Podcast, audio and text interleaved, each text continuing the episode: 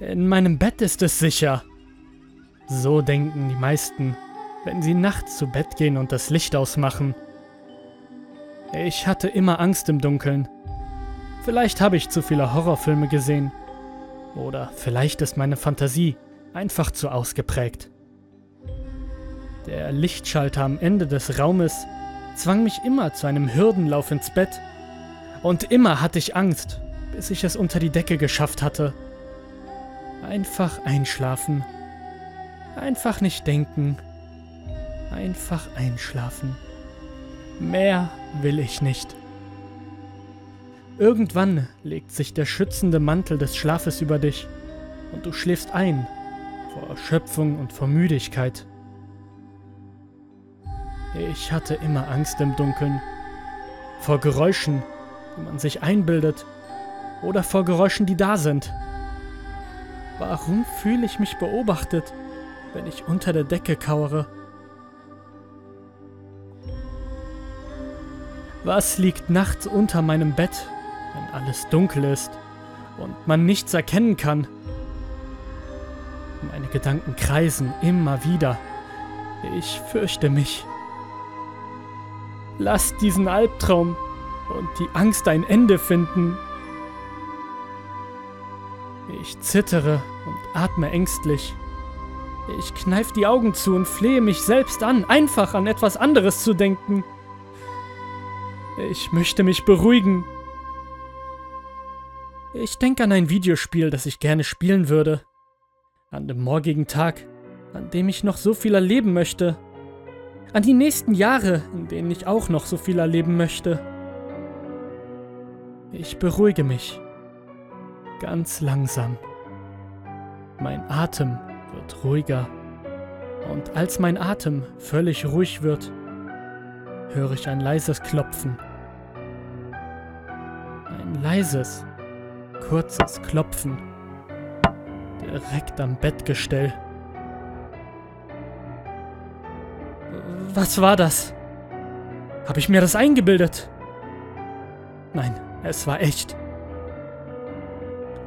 Mir wird eiskalt und ich ziehe mich komplett zusammen.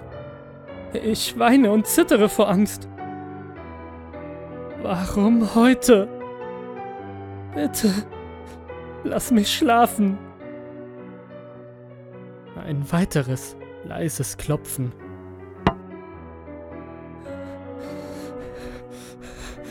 Aber mein Bett ist sicher. In meinem Bett war ich immer sicher. Hier, hier kann es mir nichts tun. Vor Angst kneife ich die Augen zusammen und atme tief durch. Selbst wenn es ganz dunkel ist, möchte ich die Augen nicht offen halten. Meine Hand wandert an die Wand und ich klopfe leise zweimal. Ich zittere und warte auf eine Reaktion. Aber tatsächlich passiert nichts.